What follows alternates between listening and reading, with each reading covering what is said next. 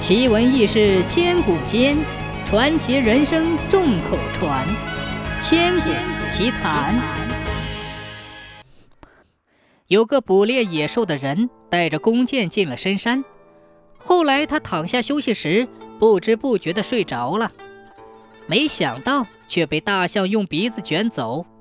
他心想，一定活不成了。走了不一会儿，大家把他放在大树底下。跪地仰头，长鸣一声，成群的大象纷至沓来，在猎人周围旋转回绕，好像有事儿求助他。刚才用鼻子卷走猎人的那头大象伏在树下，仰头望着大树，又低头看着猎人，似乎希望猎人爬上大树。猎人懂了他的意图，便脚踏象背，然后手脚并用爬上了大树。虽然已经爬上了树巅，但还是不明白大象是什么意思。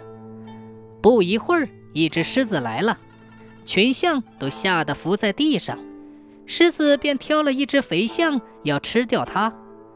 群象吓得颤抖不已，却没有敢逃跑的，只是都抬头望着树上的猎人，好像在求他怜悯拯救。